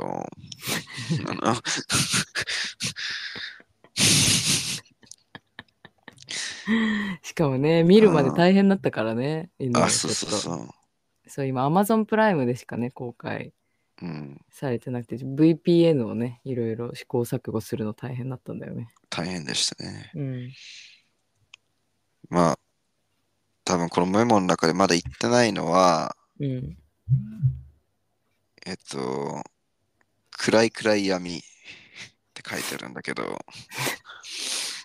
多分詩人だったっけ？違う、なんか歌詞であったんだよ。なんか友成かなんかが、うん、なんちゃらかんちゃら暗い闇みたいに言ってたんだけど、うん、この映画多分さ、カタカナ禁止縛りみたいなのしてんじゃん。うん、なんかあー、なるほど。そうだからなんか時代錯誤にならないように、そう、リズムとか言わないで代わりに表紙って言ってたりしてたんだけど、多分。あー、なるほど。うん。その暗い闇のとこだけなんか怖い闇みたいな感じでちょっとさ英語の暗いね、そう CRY の暗いで完全に言ってて、うん、ちょっと巻き舌な感じで言うとさ、うん、そう怖いって言ってさやっぱそこはロックスターが憑依してたんじゃない、うん、どうしてもやってんなみたいなボーイかなみたいなボーイかなうんちょっとでも確かにそうだったね。言葉がさ、うん、拳あげろとかさ、そう確かにプチョヘンズアップは言わないだろう。プチョヘンズアップがね、身の手を伸ばせってでもいいよね、なんかその日本語縛りのなんか、うん、米津玄師とかもさ歌詞でやるじゃん、そういうの。あ、そうなん？そう私も詳しくないけどそんなにね。俺の唯一知ってる曲の題名レモンなんだけど、ああ、うん、だいぶ私でも遅れてんじゃねって思うやつじゃん本当に初期じゃない？レモンって漢字で書いてるのかないやレモンはどうだろう。うちもブッブーじゃん、いきなりタイトルかな。いや、全部の曲がじゃないかったと思うけど。あ、違う。うん。わかんない。もう、私もね、ほんと詳しくなくて、あれなんですけど、でも確かそういうことしてんだよね。うん、そうなんだ。でもなんかそういうの聞くとさ、なんか確かにもう、ジャパングリッシュすごいじゃん、日本。うん、あまりにもちょっとさ、英語入りすぎてきてるところもあって、なんか日本語の大切さみたいなところがさ、はい。そう、薄れつつあるなーって感じるから、やっぱ、ですぐ出てこないじゃんね。それこそリズムが表紙とかさ、うん、日本語がもう出てこない状態になってるからさ、うん、たまにこういうだからなんか古い言葉聞くとなんかいい気持ちになるよね。まあまあまあわかるわ。うん。そうそう。まあでも本当舞台、パフォーマンスの時の舞台演出すごかったよな。うん。なんか本当に当時そういうことしてたんかなってこう思わせるようなさ。うん。ああ、はいはいはいはい。うん、そう、犬王の時のあの櫓みたいのバーンってやったりとかさ、うん、それこそクイーンのズンズンチャーみたいなやつあったじゃん。うん、でっかいクジラの時のでっかいクジラね、うん、そうそうそう、プロジェクションマッピング風のさクジラの光の演出とかさ、うん、なんかマジでめっちゃ楽しそうじゃんみたいなさライブばっかりでさ、 いろいろやってたよね。うん、なんか仕掛け付きの舞台みたいなね。そうそうそうそうそう。しかもなんか地味にさ、もうでっかいクジラの時にはさ、もう犬を人気になりすぎてさ、ちゃんとセキュリティついてたじゃん。あ、ついてたね、なんかもう一番前でこれ以上前行っちゃダメですよの人立ってたりとかしてさ、なんか地味にそういうの入れてくるあたりも結構こうププってなる感じであったね。うん。いや、あの時の観客になりたいって思ったわ、めっちゃ。うん。だから応援上映楽しかっただろうなと思って。あ、そうそう。カナはそれはいけてないか。普通の上演だけなのね。うん。その情報は当時はね、全然。うん。多分後々じゃないかな。最初は普通に上映されてたと思う。うん。まあ、そっかそっか。そりゃそうだな。うん。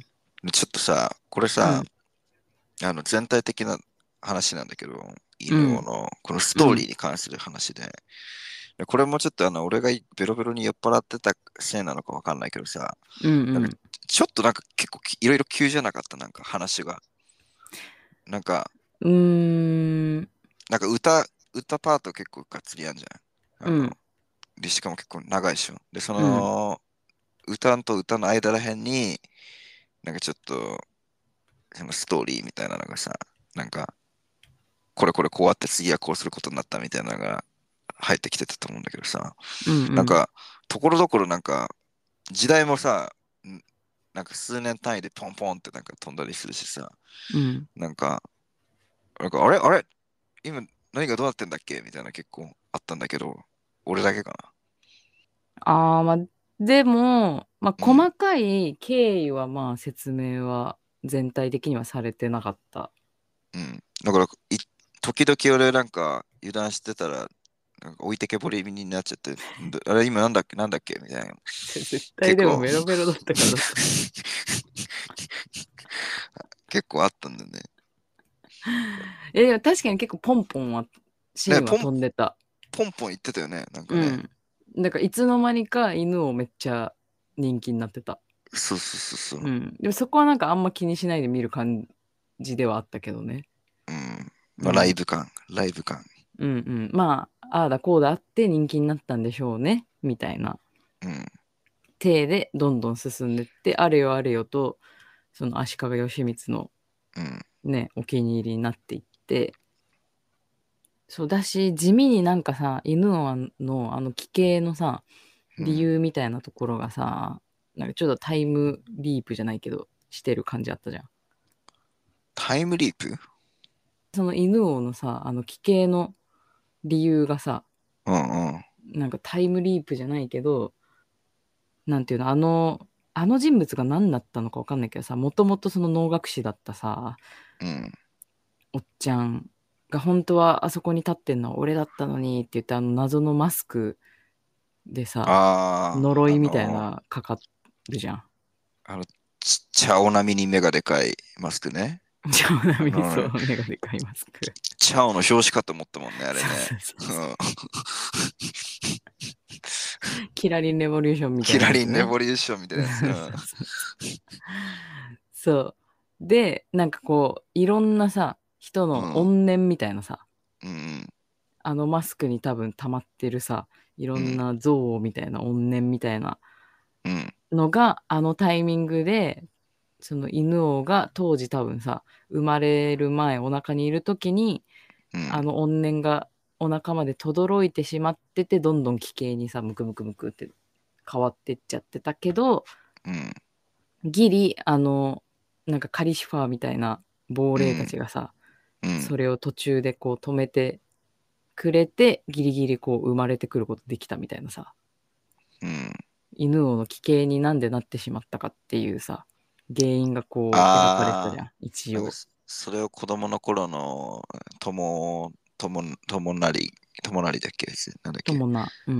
がなんか見ててみたいなやつ。そうそう、なんかふわふわふわってなんか泳いでさ、なんかなんで犬王がああなったのか、わかるわかる、うん、そうそうそうそう。でその亡霊たちの声を一つ残らずこう聞いて、それを代弁して、その琵琶法師とか能楽師として代弁する、してこう魂をこう成仏させるみたいなさ、うん、あったね、な役割だったんだみたいな、うん、でそこもなんかちゃんとさ、なんかまあ想像上の設定ではあるけど、なんかその能楽師と琵琶法師っていうさ、うん、スタイルをこうそこにもかぶせてきてて、なんかやるじゃんって感じだったね、私的には。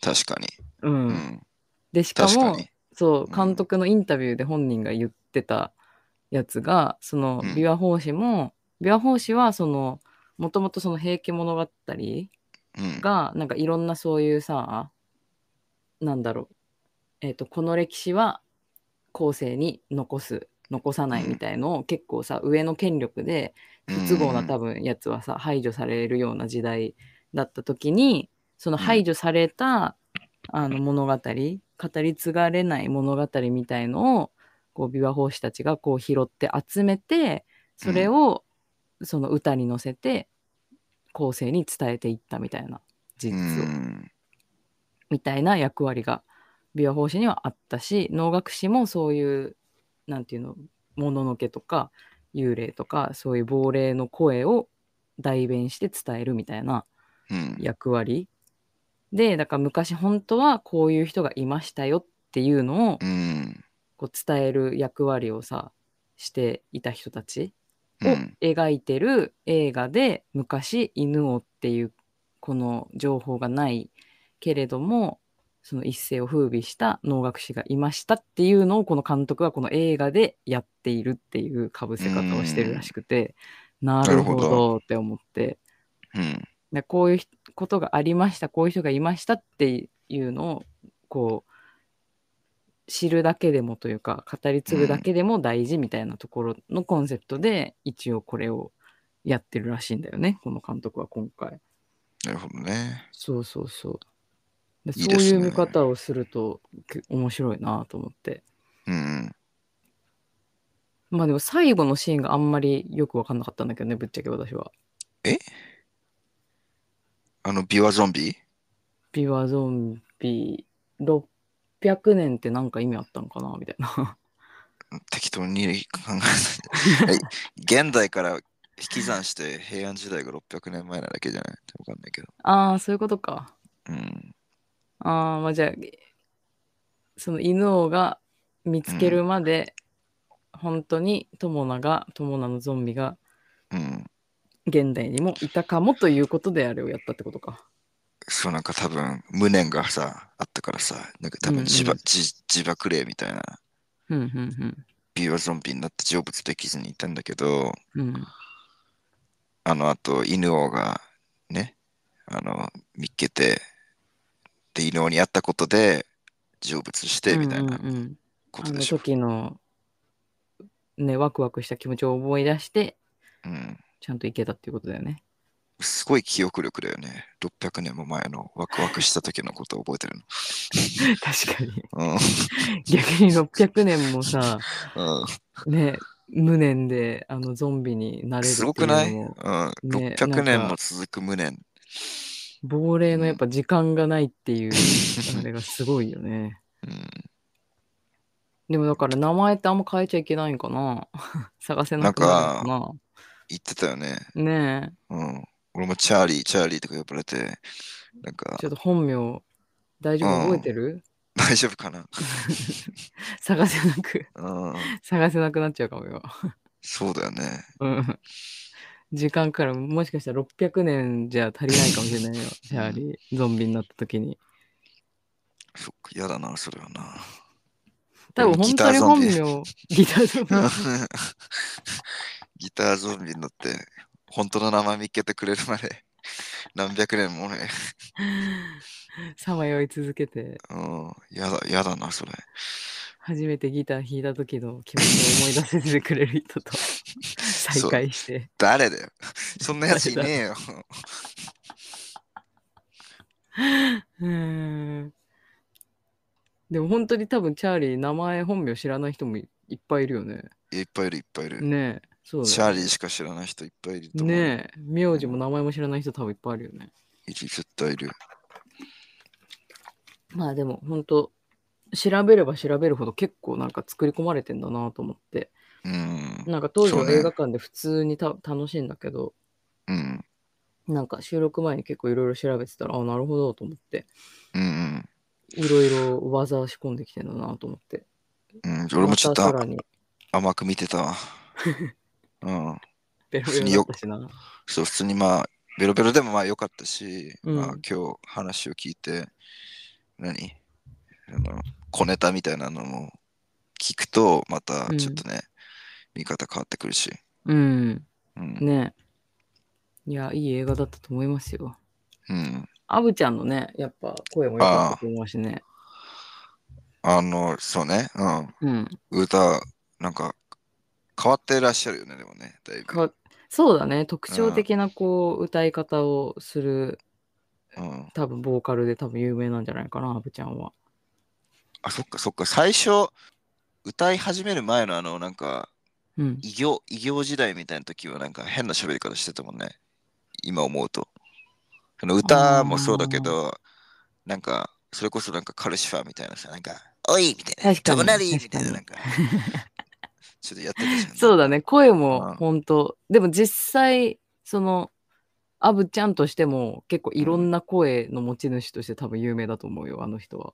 あ、そうなんだ。うん、声をいろんな、なんか歌い方とか、するので多分、うん、評価されてる人だと思う。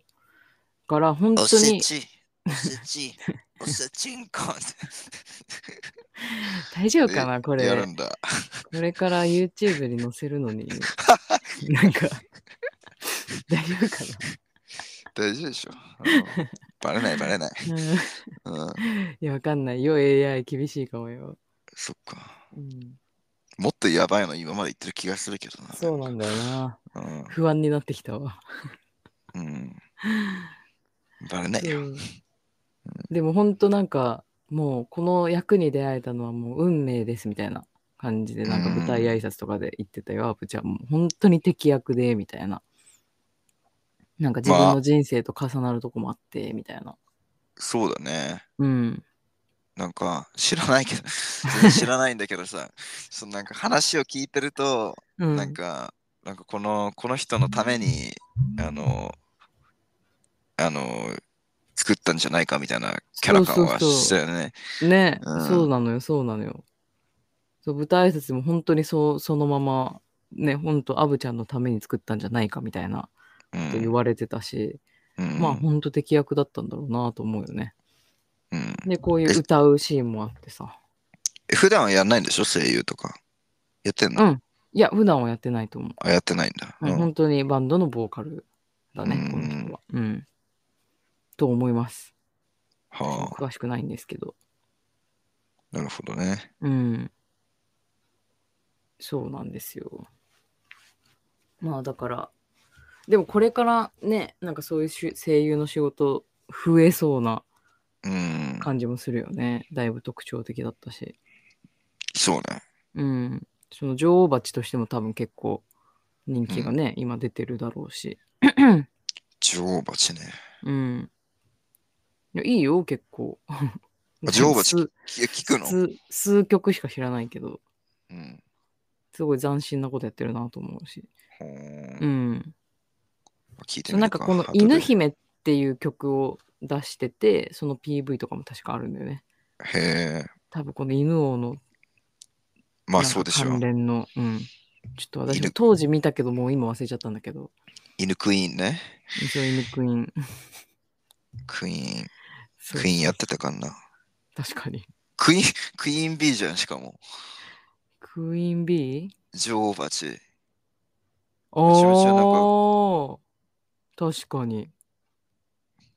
たまたまかな、さすがに。まあでもそういう縁があったということだね。まあかもね、うんうん、全体的になるべくしてなったんだろうな、イメージ。そうな、うん、まあでも本人もすごい楽しんでやったんだろうなって感じの舞台挨拶だったから、うん、まあなんか監督も含めキャストもみんななんかすごい楽しんでやったんであろうっていうのが伝わってくる作品でよかったのかなと思うな、うん、そうね、うん、熱は感じるよね、うん、いろいろ。まあだからちょっとこれからの湯浅監督のアニメーションちょっと楽しみだけどね、うん、犬をやってくれたら次ちょっと期待しちゃうなって感じ。どうだろうね、うん、でも普段のやつそんな別に音楽推しみたいな感じじゃないんでしょ。うん、全然。今回がたまたまみたいな、うん、なるほど。まあちょっといろんな意味で気にはなるね。うん。多分次もいい感じのだったら私多分映画館見に行っちゃうと思うな。うん。楽しみです。そうね。うん。まあそんな感じでおすすめの映画行きますか？うん。チャーリーは大丈夫？思いついた今回。いや俺思いついてはいるんだけど、俺さこのポッドキャストでさ、うん、チワワの話したっけ？チワワ？してないっけ？わかんない。チワワの話なんだけど、うん、なんか俺今このシェアハウスにね住んでて、うん、で俺が来た時はまあ大家さんみたいな人がねスペイン人のお母さんとその娘でね、うん、プラスそいつらが飼ってる5匹のチワワがいたのよこの家に。ああなんかうんうっすら。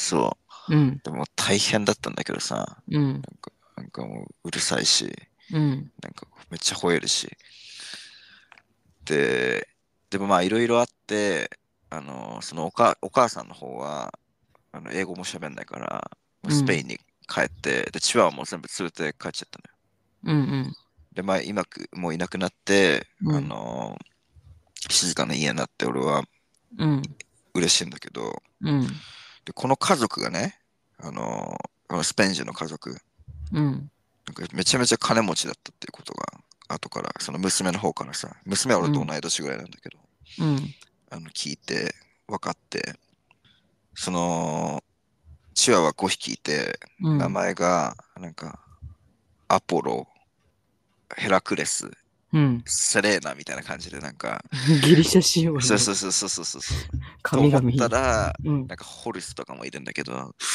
エジプトも入ってくるんだ。そう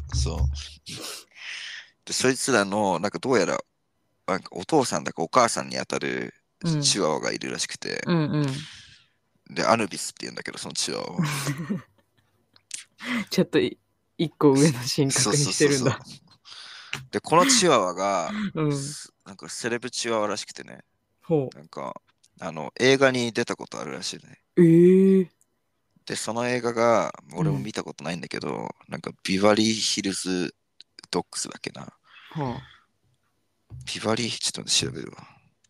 なんかパリスヒルトンでも出てきそうな名前だ。そうあ多分ビバリーヒルズドッグだと思ううんうんビバリーヒルズコップとかけてはあ、はあ、うん。ビバリーヒルズ、あれ出てこない。あ、ビバリーヒルズチワワだ。日本語だと。面白くなさそう。そういやでもなんかワンツースリーぐらいまであるらしくて。マジで？そう。友達とこの話すると、ああ知ってるわみたいな、聞いたことあるわみたいな、うん、人も結構いるから、まあそこそこ名は知れた。うん映画らしいんだけど、うんまあ、それにアヌビス何役でか知らないけど出てて、うん、でさハリウッドにさなんだっけあれなんかロード・オブ・フェイムみたいなさなんかうん、手形みたいなのがはいはいはい、ね、スターたちの手形がねそうあそこにアヌビスの手形入ってるらしい。そうでしょ。そう写真も見せてもらってさマジでマジでアヌビスの手形のやつあって、嘘でしょって思ったけど。すごいじゃん。そう、うん、ガチのスレブ犬が出てるビバリーヒルズドッグっていう、あ、ごめん、ビバリーヒルズチワワっていう映画があるらしいんで、ちょっとぜひ見てみてください。え、待って、それが今日のおすすめ映画か。あ、今日のおすすめ、今日のおすすめ映画。俺は見たことないんだけど。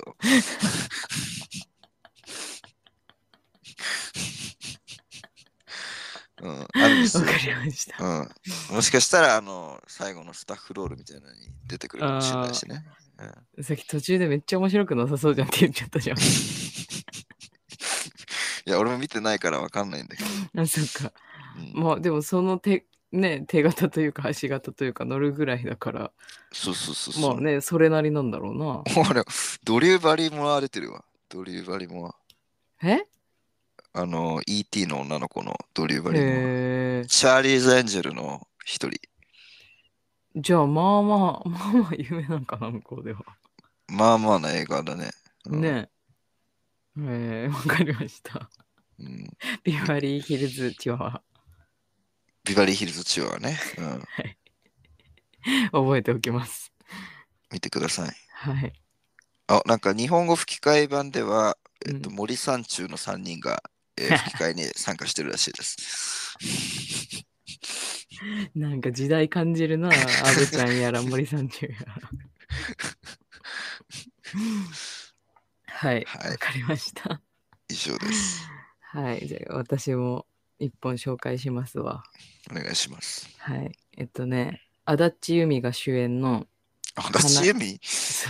いや、人のことなんか時代がどうとか言って全然言えねえじゃないか、人のこと。なんだろうね、今日そういう日かな。ちょっと懐かしい人。懐かしい日。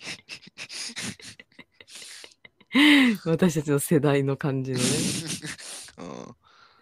そう、足立由美の主演の映画の花酔い道中っていう映画ですね。日本の映画。知らないな。そう、足立由美のヌードが見れる映画ですね。あ、それ聞いたことある。ある。足立由美が脱いでる映画があるという噂。そう、多分噂のやつです、これが。うん、これがね、まあ、さっきもちょっとたまたま話にも出たけど、花魁の、うん、まあ花魁というか、まあ遊女のお話だね。うん、当時の吉原ってあるじゃんね。うん、今の浅草の、うん、そうそう、吉原の遊女たちの、まあ、生き様を描いた映画でございまして、まあ主にこの足立由美の役の遊女の、うん、まあ、生き様と、まあ、プラスそこにまあ、一遊女ではなく一女として、まあ、一人の青年に恋をした遊女のまあ、一生を描いたお話っていう感じですね。あらすじとしてはね、綺麗。あ、綺麗なのね。綺麗だね。なんかまああんまさ知る機会もないじゃない、こう吉原の世界みたいな、遊女みたいなさ、うん、でなんかやっぱり今とはさ、今のそういう風俗みたいのとかとちょっと話が違う世界じゃん、でだけどやっぱりこの遊女たちのいろいろねドラマがあり、いろんなこうプライドとかもあり、っていうなんかこの女のすごい世界をこう見られるプラス、まあ、足立由美のすごいセクシーなねシーンも見れるし、もう本当にね演技すごく上手でね、その遊女としての足立由美と女としての足立由美、どちらもとてもいいって感じ。足立由美ってなんかさ子役からやってた人だよね、多分ね。そうそう、同情するなら金をくれの人ね。ああ、その人か。ハンバーグ師匠の元嫁ね。ああ、そうだそうだ。スピードワゴン糸だ。そうそうそうそう。の元嫁ね。甘いとか言ってた頃に結婚して別れたんだな。そうそうそう。懐かしいな。でもなんかこの遊女独特のさ、なんか当時の喋り方とか。あるんだ、そんなの。そうそう、もういいし、やっぱこの花魁の人たちのさ、うん、この独特のこの着物の文化、うん、さっきも言ったけど、あのすごい高いさ下駄とか履いたりとかもするじゃん。あ、はいはいはい。そう、うん、で、あのなんかオイラン独特の歩くやつとかもちょっとやってるんだよね、うん、この足立由美が、うん、いや本当に美しいし、なんかこう、ああこんな時代もあったんだっていう、この日本のまあいいとこ悪いとこがこうちょっと垣間見れる、すごくいい作品なので、うん、これはね、なんか意外とね評価がそんなに高くないんだけど、私はめちゃめちゃいい作品だと思うからね、男の人にも女の人にもぜひ見ていただきたい一本ですね、これは。はいはい。うん。なんで。なるほど。はい。なんて映画だっけ？花酔い道中です。花酔い？うん。うん、今宵の酔いだね。花、お花に今宵の酔い。そうそうそうそう。なるほどね。いやー、いいですよ。いつの映画なの？あ、でもね、2014年だから、まあ、10年前ぐらい。そんなもんなんだ。うんうん。もっと前だと思ってた。ね、割と、うん、まあまあまあ、そんなに古い作品でもないって感じかな。うん。うん、まあ、こういうね、時代の、なんか、大奥的なやつとか結構いろいろあるけど、うん。いや、なかなか私はね、この作品好きですよ。うん。まあ、お話が切なくていいんですよね、すごく。切ないんだ。切ないんですね。何？恋物語とかも入ってくるの、もしかして。そうそう、だからそのね、一人の青年に会って、あ、そっかそっか、恋をするんですけど、うんうん、まあ切ないですよ、本当に。今じゃいろいろ考えられないね、まあ、ね、世界観が当時はありますから。まあ風俗嬢にガチ恋しちゃうやつは大体いいこと起こんないからな、その後。そういう視点で見たらちょっと違うかもしれない。そういう話ではなくて。そういう話じゃないから。そういう話じゃないんだ。うん、これちょっと見てないもんで。うん、想像しかできないから。いや、本当に、雅な映画なんでね。あ、なるほど。皆さんぜひ、うん、見てほしいと思います。ちょっと悲しい映画だけども、うん、美しいですよ。とっても。うん。うん、はい。そんな感じで。今日は、はい、なんだっけ、ビバリーヒルズチワワ。ビバリーヒルズチワワ。チワワと、花酔い道中、皆さんぜひ見てください。はい。はい。では、はい、今日はここまで。バイバーイ。犬をうんこ。バイバーイ。バイバイ。ギリギリです。